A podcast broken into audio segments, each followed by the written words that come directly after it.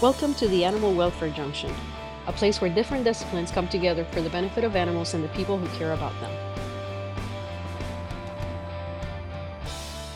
Welcome to episode one of the Animal Welfare Junction. This is your host, Doctor G. Our music is written and produced by Mike Sullivan.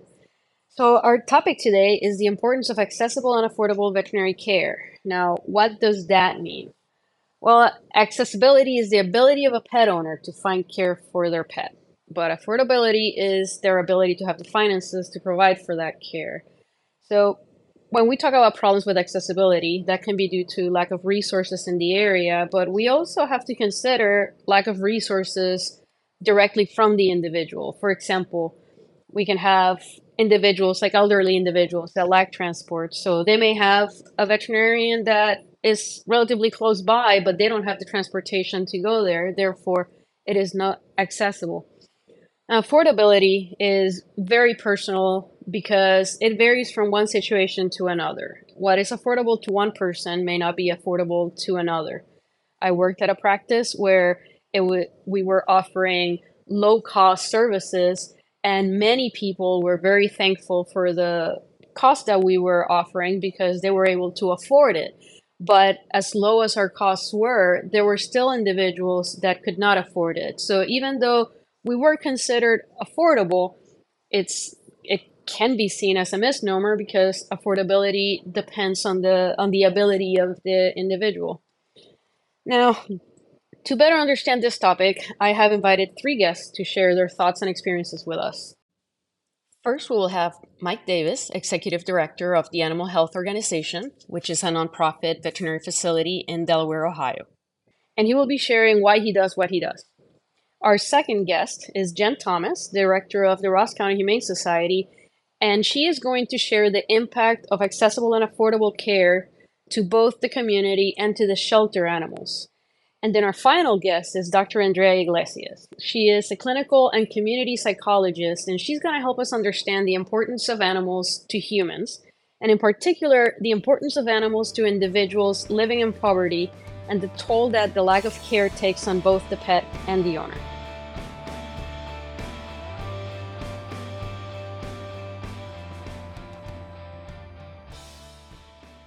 Our first guest is Mike Davis. Mike is the founder and executive director of the Animal Health Organization, which is a nonprofit in Delaware, Ohio.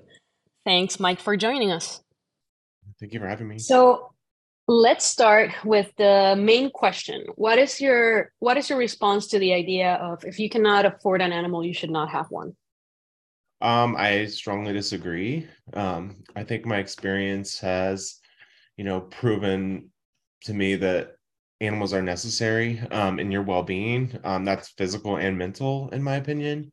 Um, so, you know, a lot of these people who may not be able to afford, you know, the medical care um, or even food and things like that um, are also are many times the best owners, in my experience. Um, they would give their, you know, their clothes and their back for these animals versus people who, you know, may be able to afford the the highest breed, um, the best breed, and and, you know, not take care of them, not really cherish them that much um, and put that much attention into them. Um, but I definitely think it goes back to, uh, you know, physical well-being and mental well-being, uh, just being able to kind of have that partnership, I guess, with that animal and, and care for something like that. Yeah, no, absolutely.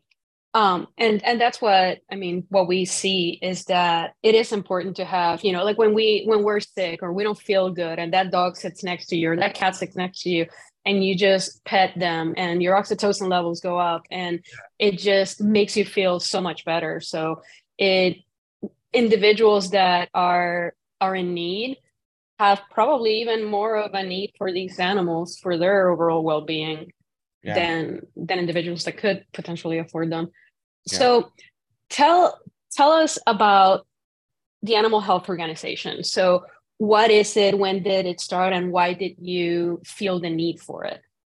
Um, yeah, so we are a nonprofit animal welfare organization um, with a focus on veterinary medical care, accessible and affordable um, medical care. Um, and kind of our mission is basically just to provide whatever services are needed to a patient, I guess, um, to keep them happy and healthy and out of shelters and with their families um, that are, you know, take good care of them and, and love them. But um, what we found, or what I found in my experience, was you can get a little bit of, you know, you can get your low cost vaccines, you know, if you travel here, and you can get your low cost spay neuter if you travel here, but there wasn't anywhere other than Rascal, obviously, um, that does kind of everything and will work with that patient no matter what it needs. And in my opinion, that's better medical care, to know, you know, you know, the pet from being a puppy at its vaccines to, you know, it's getting its dental, um, you know, three years down the road or whatever. Um, I just feel like that's better medical care, to have that full, you know, relationship there and know that patient. Um, so we kind of came about in that to, to basically organize a hospital to where people can bring their pets for any reason, um, and and having access, providing that access to that, to the public like that, um, so that they can get that care. Um, we hold ourselves to a very high standard, um, as you do as well, um, just to make sure that people, you know, who can't afford, you know, to go to your other specialty clinics or hospitals still have an option for that same level of care, basically. Um, so we just wanted to create kind of that environment where people felt safe, they felt comfortable coming to us, and they knew they were going to get the care that they needed, regardless of what that meant. Yeah. And I mean, I've had the the opportunity to to work at your practice a couple of times with some special procedures, and it and you do provide a lot of those things. Like, you have an X-ray machine, you recently got full blood work, lab work equipment that is amazing. Yeah. Um, so you are, it, I, I say it's not, it's not cheap. It's inexpensive, it's low cost. Like, the ideology of cheap is that you pay what you get for, and yeah. you are providing an affordable care, but you're still providing high quality care.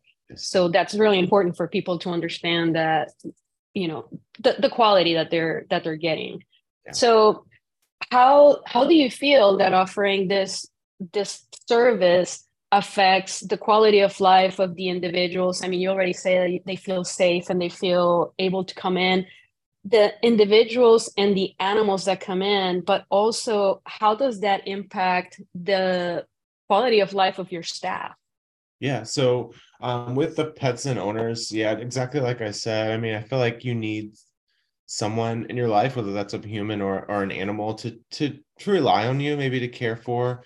Um, so it gives them kind of a responsibility, I guess. Um, and um, we've seen those animals come in and, and they love that family, so they want to stay with that family. Um, so it definitely impacts, you know, both lives there. And then as far as our staff goes, you know, compassion fatigue is very high in veterinary medicine. Um, we have one of the highest um, in the, in the field.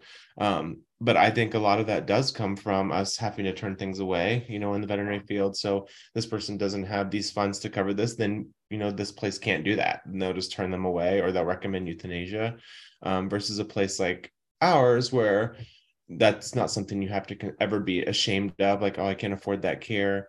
Um, so our staff is able to get, provide the care, um, to these animals, regardless of the family's financial situation, um, which definitely helps them. So they don't go home at the end of the day thinking, oh, I, I could have done this for this patient, or I could have done that.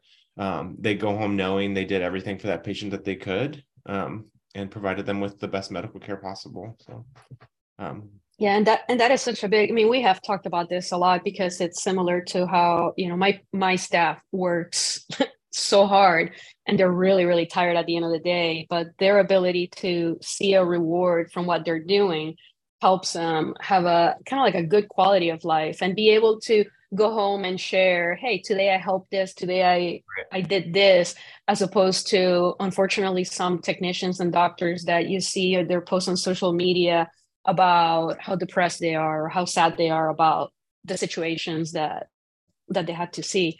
So, so yeah, it it does have a huge impact on the quality of life of our, our staff. Now, yes. you know, we're, we're able to offer these services because of how we, we manage things. Why, why do you think veterinary care has become so expensive? Um, I definitely think there's a bunch of, you know, variables, um, you know, that's from inventory costs. Those go up annually. I mean, I'm sure you just this, you know, in January, I've gotten so many letters, actually, they're sitting right here, um, of costs that are going up. Um, so Um, I think it comes from inventory and our suppliers. Um, but I think when, you know, you forget to look at some of the other things as a pet owner, you forget to look at the overhead that's there, um, including, you know, your building. That's, you know, your, your, your brick and mortar building. Um, you have bills in that building. Um, you have staff. Um, and if you want quality staff, you pay for that quality staff. Um, And then, you know, veterinarians and technicians, they have a lot of student loans, especially veterinarians now. Um, the cost of vet school continues to rise. Um, so we see these vets coming out of school that have these high, you know, um, student loans, and they need that salary to be able to cover that. So I just think there's a bunch of those variables add together to create kind of that higher cost that's there, because, you know, that place wouldn't be there if they couldn't afford, you know, the, that staff and that, that facility. So Um, I feel like we forget to think about that kind of stuff, but um, it's there and it's it's real, unfortunately. Yeah. Well, well, and with like the equipment that you just got, like we think yeah. about practices years and years and years ago that it was just a microscope and a stethoscope, mm-hmm. but now we're talking about an X-ray machine that then you're getting into forty thousand dollars, eighty thousand dollars, because just because it's for animals, sometimes people think that it's for a dog, so it should be less expensive. Well, the equipment is the equipment is the equipment, right? Like when we do a C T, it's like a two hundred fifty thousand dollars piece of equipment. Yeah. So all of those costs kind of have to have to get taken care of, because if you don't charge and you can't pay your bills, then you can't practice and you have to shut down. Right. So, you know, you guys offer both wellness care and then other care. So what is the importance as far as the wellness care, like, you know, just in the long term? Um, definitely priority. Um, I feel like every facility should have that as a priority. Um, even the, you know, the low cost, you know, vaccine clinics, um, things like that, those have their place, because that wellness, you know, transfers down their life. So, you know, th- this animal that's up to date on its vaccines and kept up to date on its vaccines and and preventatives, you know, may not have um, some of those, you know, diseases down the road that those vaccines cover. Um, you know, getting spayed and neutered there, that eliminates so many medical, you know, things down the road, issues down the road. Um, and same with prevention, like, you know, that can prevent tick-borne disease down the road or heartworm disease down the road, things like that. So um, it definitely has its place, and it's definitely, in my opinion, should be a priority for through every veterinarian, is focus on that preventative wellness, so that you can prevent that. Like, that's exactly what it is, preventative wellness, so you can prevent those emergencies um, and urgent care cases that happen down the road. Well, I'm I'm really glad that you guys are there, uh, especially since Restful Animal Hospital is no longer there. There, people still have an, an option for somewhere to go, yes. And you and your staff are so great with with the animals and with the people. So thank you so much for offering what and doing what you do. Um, is there anything else that you would like to, to add about this subject? Um, no, I just hope that people can um, take what you say to heart and, and really focus on pre- the preventative wellness. And also I hope that people can realize there's a place for um, accessible, high quality medicine. Because um, I think there's a bad image um, that still kind of goes with that. I think it's getting better, and a lot of the hospitals in the area are, are um, responding to us better um, than when we first came about.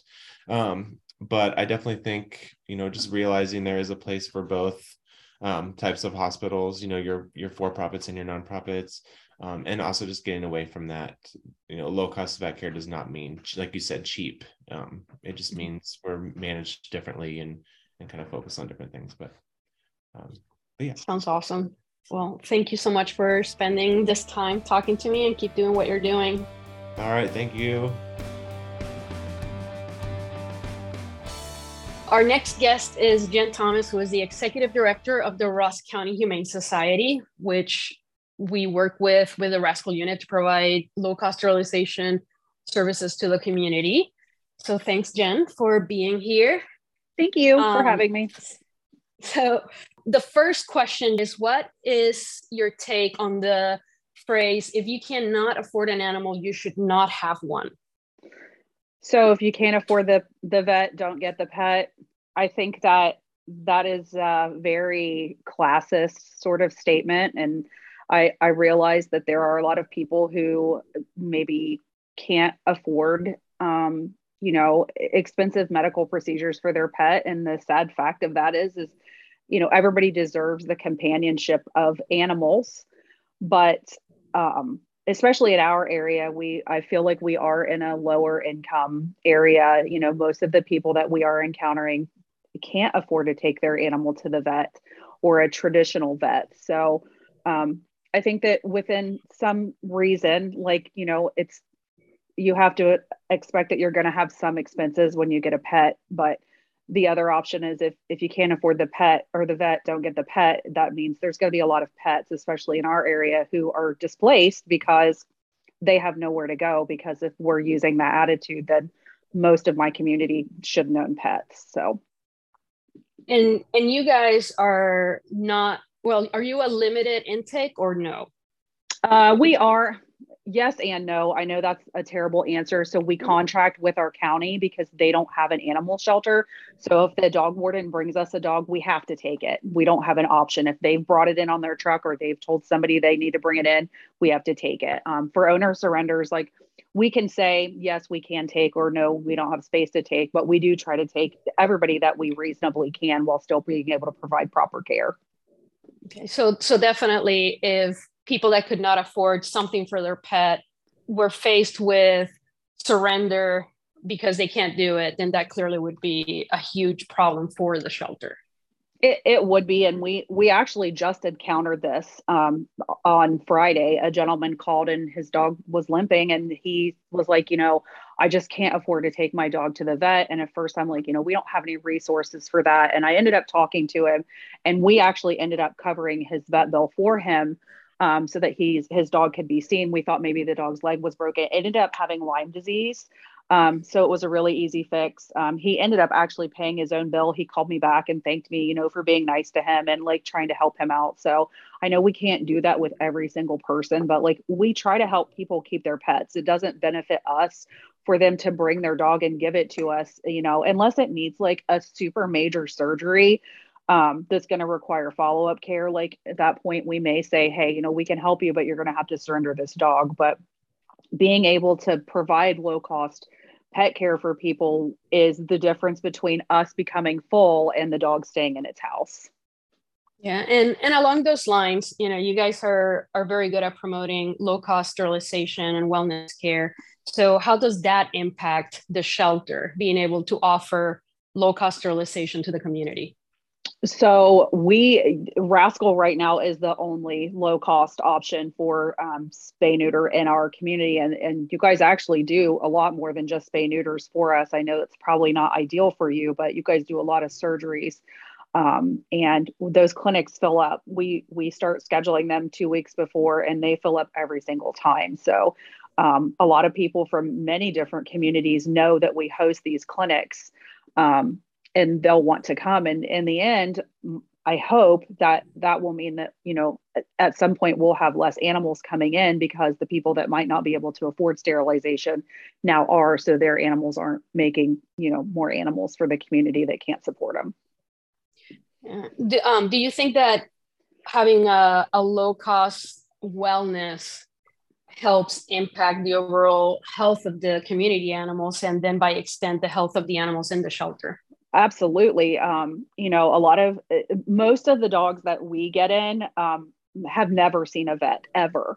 You know, they don't have any uh, vaccine history. Um, they don't have, and that's probably, I would say seventy-five to eighty percent of the dogs that come in have never seen an, a vet. So um, if somebody does decide that they need help with their pet or they need to rehome their pet, it makes the stay for those pets a lot shorter with us if they've already had previous vet care. So if we could be able to provide low-cost vet care to other members of the community that just at some point have no choice but to surrender their pet. Um, you know, it makes our job easier. It makes the dog short, stay shorter, and it makes the next adopter's life a little easier because we have some sort of history um, on the dog instead of it's just, you know, never had anything as long as it's been alive. Uh, one thing that I have that I have noticed over the years is that when we offer Uh, sterilization and wellness care, people take a, a bigger sense of ownership over their animals and they they understand the importance of it. So do you see a lot of people that maybe come in for the first time because they're either referred or you guys tell them that they have to, and then they learn that that's something that they should do, and it sure. educates them? Um, you know, I think it honestly, I, it depends. There are some people that are coming in because, you know, they, they have to, or, you know, we've said like, hey, we have to get this dog fixed. But um, I think that they tell other people who we may not reach. So even if we're not, uh, yes, the short answer is yes, it does educate them. And then they're going out and telling, you know, the other people that are their neighbors, hey, I got my dog fixed out at Ross County on Rascal, and it's, you know, it was eighty-five dollars instead of four hundred eighty-five dollars. So yeah, I think it is a little bit of education. And then there's always going to be those people that no matter what you do, they're not going to be educated about it. They're going to do what they have to do, and that's going to be it. So Um, we do try to educate every person that comes in, even if it's just to buy tags or to ask a question like, hey, do you have pets at home?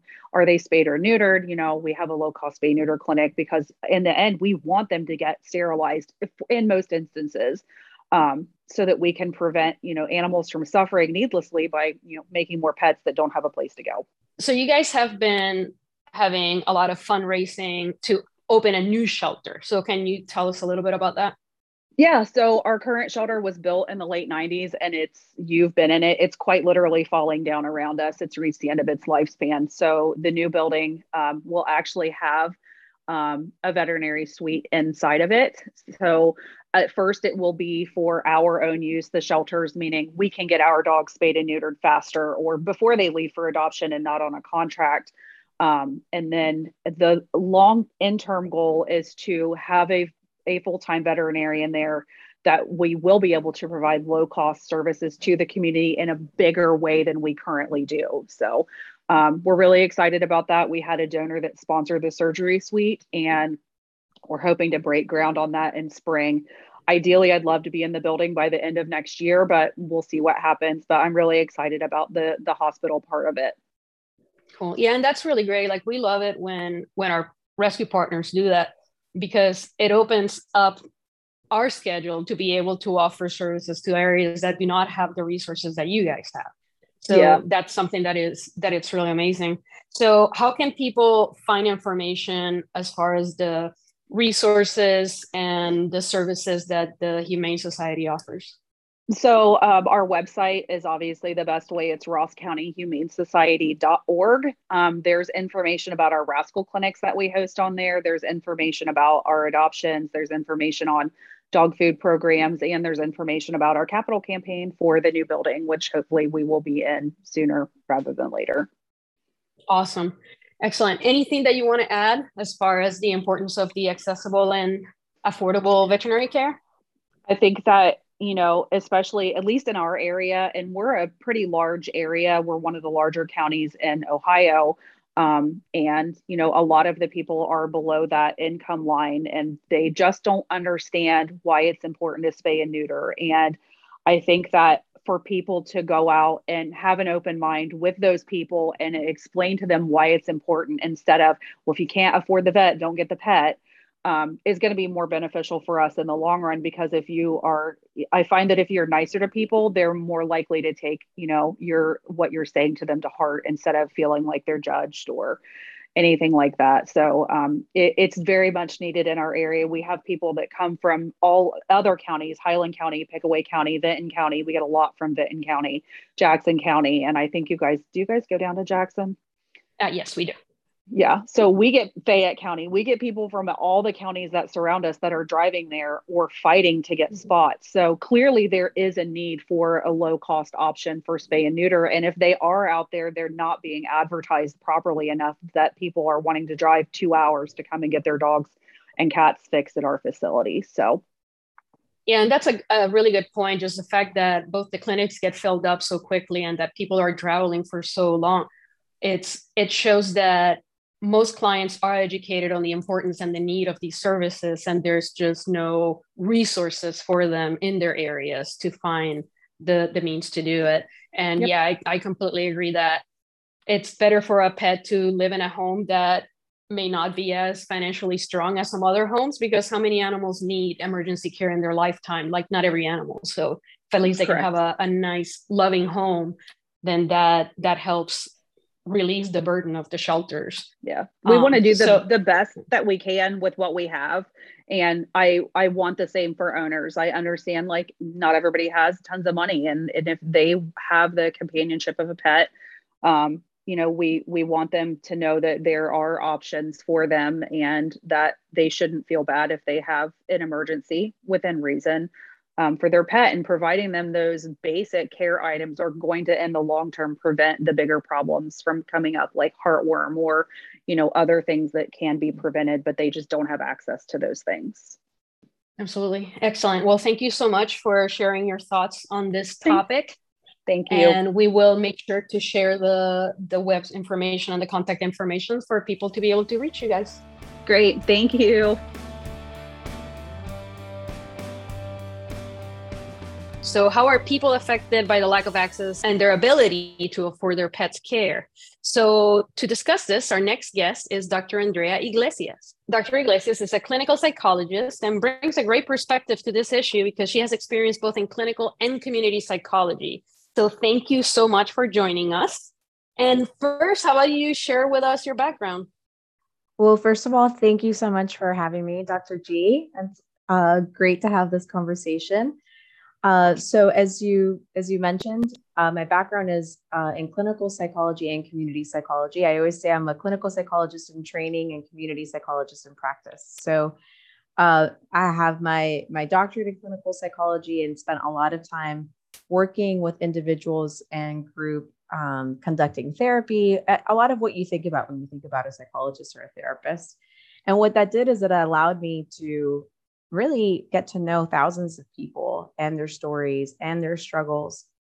And for me, it was really important that I found a way to take what I was learning and put that uh, into practice to affect the conditions that were affecting people's mental health. And so over time, I've shifted more into the community side to try to work with communities, individuals, advocates, um, government agencies to figure out what helps people be healthy and make sure we can increase um, access to those things to help improve everyone's quality of life. So uh, I currently work at a nonprofit and uh, focus particularly in public health, but wear the, the psychologist and mental health hat in everything that I do. Yeah, because a lot of people don't realize that some of the things that affect us emotionally and mentally affects us physically as well. Like there are physical problems that are a result of our, our mental well-being, would mm-hmm. you say, right? Oh, I, absolutely. They're they're completely interconnected. Uh, one uh, can it can impact the other. Uh, for the better or for the worse, actually. Um, we could, we see uh, someone with, uh, you know, experiencing a, a chronic disease might experience depression or anxiety as a result of it. Uh, but depression, as we know, and anxiety can also lead to behaviors that, it, you know, can affect our, our physical health. So absolutely. Excellent. Well, so within this topic, as far as accessibility and affordability of veterinary care, the first question that I'm asking everybody is, what do you think about the comment of, if you cannot afford an animal, you should not have one? Uh, I, I'm struggling a little bit because I, I'm the psychologist part of me wants to give you a, a very particular type of answer. And then the just the, the human side of me wants to have like a strong reaction to that question. Right.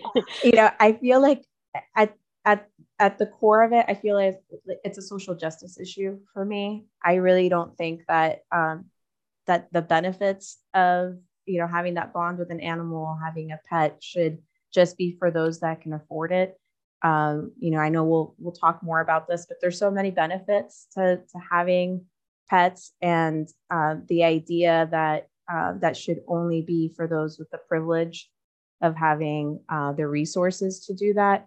Um, I, I think uh, it's short-sighted uh, at best and cruel at worst. So I think there's a lot we can do to, to make sure that uh, we can shift minds around that and, and also shift conditions to, to make it a reality for, for people who want and would benefit from having a pet can do so. Absolutely. And, you know, from, from the veterinary side and from the shelter side, we see about the fact that so many animals end up in shelters. Mm-hmm. And how maybe somebody cannot give them a fancy home, but they can give them love and they can keep them out of the shelter, as opposed yeah. to being homeless and not and not having where to go. So for for the people, for the owners, how do they benefit from having animals? Well, I think, you know, a lot of the the research around mental health focuses on social support and the importance of having social support as a buffer and a protective factor for a lot of the mental health conditions that, that people experience, like depression and anxiety and P T S D.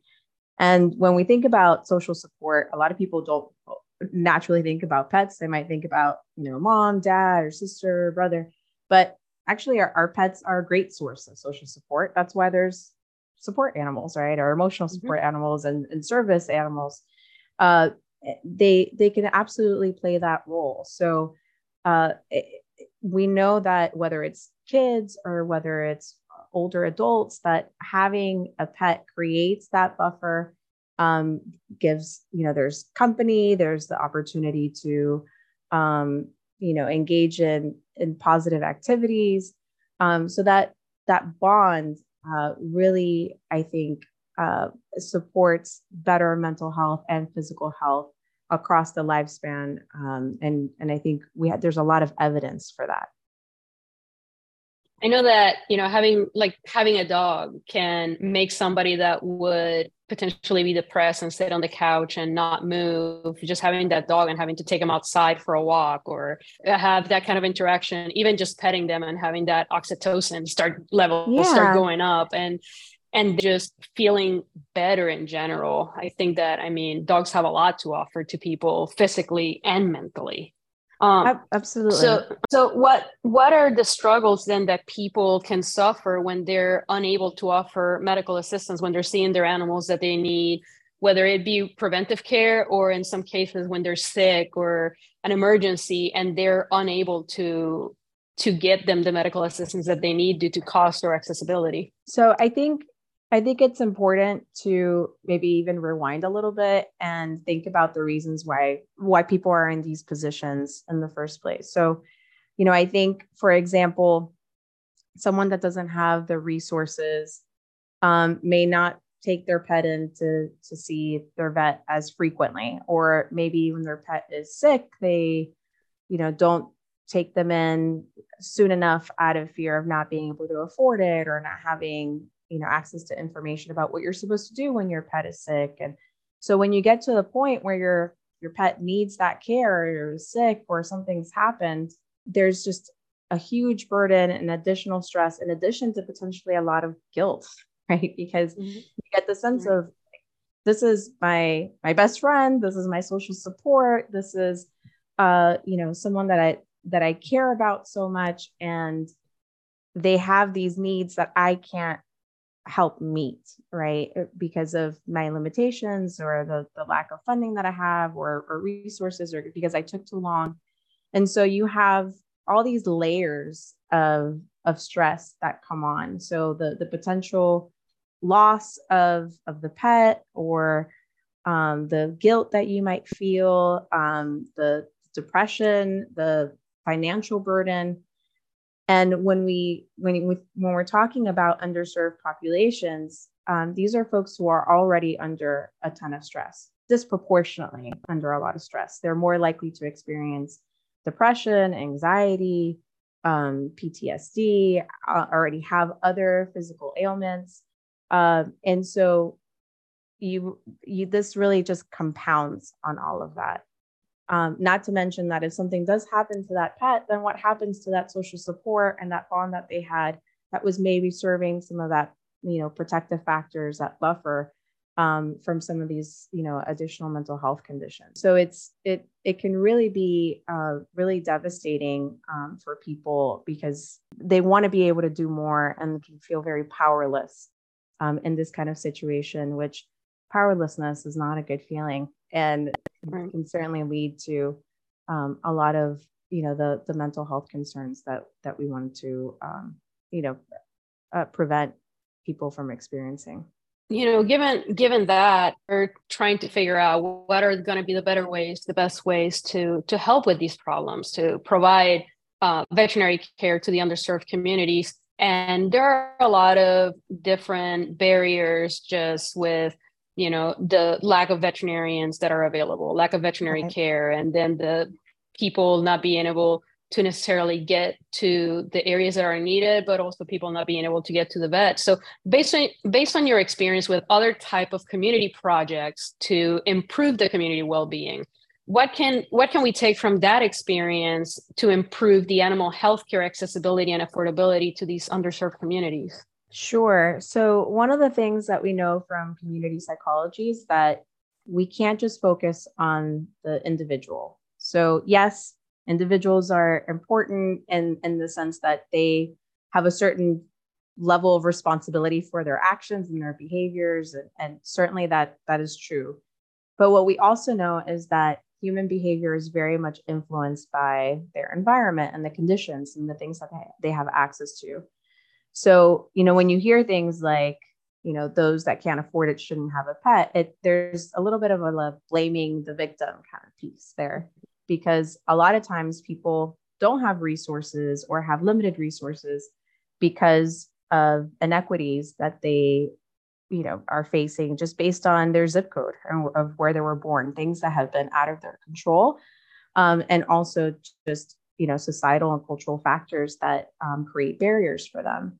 So we need to look at both of those pieces and, and take, you know, from a community perspective, look at what are some of those barriers and conditions that are that are there that prevent people from um, having um, access to, to pet care and the things that they need to have um, healthy pets, and, and and do something about that, take some action. So, for example, when it comes to other social issues like food security, um, we look at things like um, availability, like you mentioned, you know.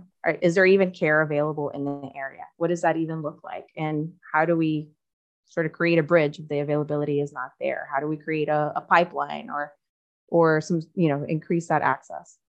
Accessibility in general can mean a lot of things. It could be affordability, right? And do people have access or resources to reduce costs? Um, but it could also be just physical accessibility. So do people even have transportation to get to Um, to a clinic? And that's why, you know, some of the work around mobility clinics and, and things that, that bring the care to people and, and to community and where people are at can be um, so impactful. It can make a huge difference. Um, we also look at um, adequacy, like if there is care, is it good care? Is it the care that people need? Is it the care that pets need? Is it um, comprehensive? Um, we also look at, is it acceptable? You know, is it Uh, culturally appropriate, culturally competent, in the right language? Are there, is there appropriate education? Um, is it uh, aligned with, uh, you know, just making sure that we're attending to people's, you know, dignity and just how, how approachable it is, how inclusive and welcoming it is. And then the last piece is uh, looking at the agency level. So what are some of the policies and, and processes and systems that are in place that, that create barriers that we could maybe uh, help change, whether it's at a, at a like policy level, at a like municipal level, or it could be policies within, you know, clinics or institutions that, uh, that potentially could be changed to, to increase access that are maybe creating barriers that don't really need to be there. Sometimes we tell ourselves stories about why we create certain policies or why we do things a certain way. Um, we have to do things by the book, or that's how they've always been done. But if we take a look and we we get creative, maybe talk to people about what they need and what would, you know, if, what if if you put something in place, you know, what would help them be able to um, access uh, care more frequently, or um, you know, bring in their, their pets more often. People will tell you, you know, they'll, they'll give you an honest opinion about what they need, and, and maybe, maybe even ask them to brainstorm with you, like what that could look like differently. And, and it could be a very small change that makes a really big difference. Um, so I think, you know, looking at all of that and taking a, a more community level approach, a, a, a kinder, more empathic approach to, to, you know, the the human experience and all the different reasons um, and the context of why people do what they do, I think could could give a lot of answers for, for how to address this issue um, more effectively and more compassionately. I, I really love that because, yeah, it, it makes you think about the fact that a lot of the people that are looking to solve these problems don't live within these problems. So yeah. They're looking at it from the from the outside as, this is a simple problem. All we have to do is A, B, and C. Yeah. But the people receiving the the help may have a completely different view of it. Plus, they're living it. They're the ones that know. So I, I really love that you brought up communication with the with the individuals that need the service to make sure that the service is provided in a way that they need it, not what we think that that they may need. This has all been amazing. And I, I just really hope that we were able to share information with the listeners to help them understand, well, how animals need people, how people need animals, and why it is important for us to be able to to help the the animals and the underserved communities. So are there any last thoughts that you want to share with us? I think that what I would add, just a kind of a continuation of what we were just talking about, is that I do think that we have to take some responsibility as a as a community to to take some action to if we if we truly believe, which I think everyone listening to this does, that that pets and animals play an important role in our human existence, that that bond plays a role in our emotional well-being and our physical well-being, which research tells us, but I think we all know that inside. All any of us who have had pets, you know, know that uh, what an important role they play, that we all have to take some action um, to, to make sure that everyone has access to that opportunity. Uh, because at the end of the day, it's not, it's not a luxury. It shouldn't be a luxury um, to, to have a pet and, and to have, uh, you know, the, the resources you need to make sure that, that your pet is healthy. Um, it, it's, it's about health. It's about not just the pet's health, but the human health, um, and, and as well as quality of life. And I just, I hope we can get to a place in which we, we invest our time and resources and our creativity, uh, to, to make sure that, that everyone, not just who, you know, can't afford it, can, can really benefit from what animals bring into our life. Well, thank you so much. This has been amazing. Thank you for sharing your thoughts and giving us this time. Uh, really appreciate it. Of course. Thank you so much for having me. So what do I think about if you can't afford an animal, you should not have one? Well, my personal opinion is basically the same as our guest today. Pets should not be seen as a luxury, and while the owner should be responsible for the care of their pet, there is a need for services to help them provide for this care, just the same as there are services that help provide for housing, for health, for food needs. I mean, this was the driving force behind my mobile veterinary practice, the Rascal Unit. We provide veterinary care throughout the state of Ohio, and our mission has been to help decrease pet euthanasia and pet surrenders due to cost. So while we can We're not able to offer all the services that a full veterinary clinic can, but we can at least provide preventive care to maintain the health of the pet population and then treat some ailments that affect quality of life, like parasites, dental disease. Now, the Humane Society of the United States has an amazing program called Pets for Life, and quoting from their website, Pets for Life is driven by social justice and guided by the philosophy that a deep connection with pets transcends socioeconomic, racial, and geographic boundaries, and no one should be denied the opportunity to experience the benefits, joy, and comfort that come from the human-animal bond. So that right there is powerful and a great conclusion to all the stories that our guests have shared today. Uh, Pets for Life has many resources available on their website for to help develop programs and help find assistance to help keep pets with their owners. Because they make a great point about helping keep people with their with their pets. When someone cannot afford medical care for an animal and surrenders them, the individual suffers from the loss of a family member. The pet also suffers because they're losing their person. And then we're increasing the burden on a humane organization to find a home for this pet. And most humane organizations already are limited in resources. So Jen Thomas provided a great real-life example of how providing assistance helped everyone, the owner, the dog, and the shelter. Just that small act of kindness went a long way. And it helped save the shelter money and resources. And in the end, the, the pet owner was able to afford it. He just needed a resource. He just needed to, to be shown what is available for him to be able to help his pet. So instead of just telling him, you have to put your dog down or you have to get rid of your dog, no, here is a way for you to keep this pet that you love and that you're providing a loving home um, with you. So that is pretty powerful. So I hope this has been an eye-opening experience. Uh, I know it has given me things to think about and a different perspective into the importance of accessible and affordable veterinary care. Uh, the links mentioned on this episode are going to be posted on our website at forensics dot vet. That's forensics dot vet. So thank you for listening and thank you for caring.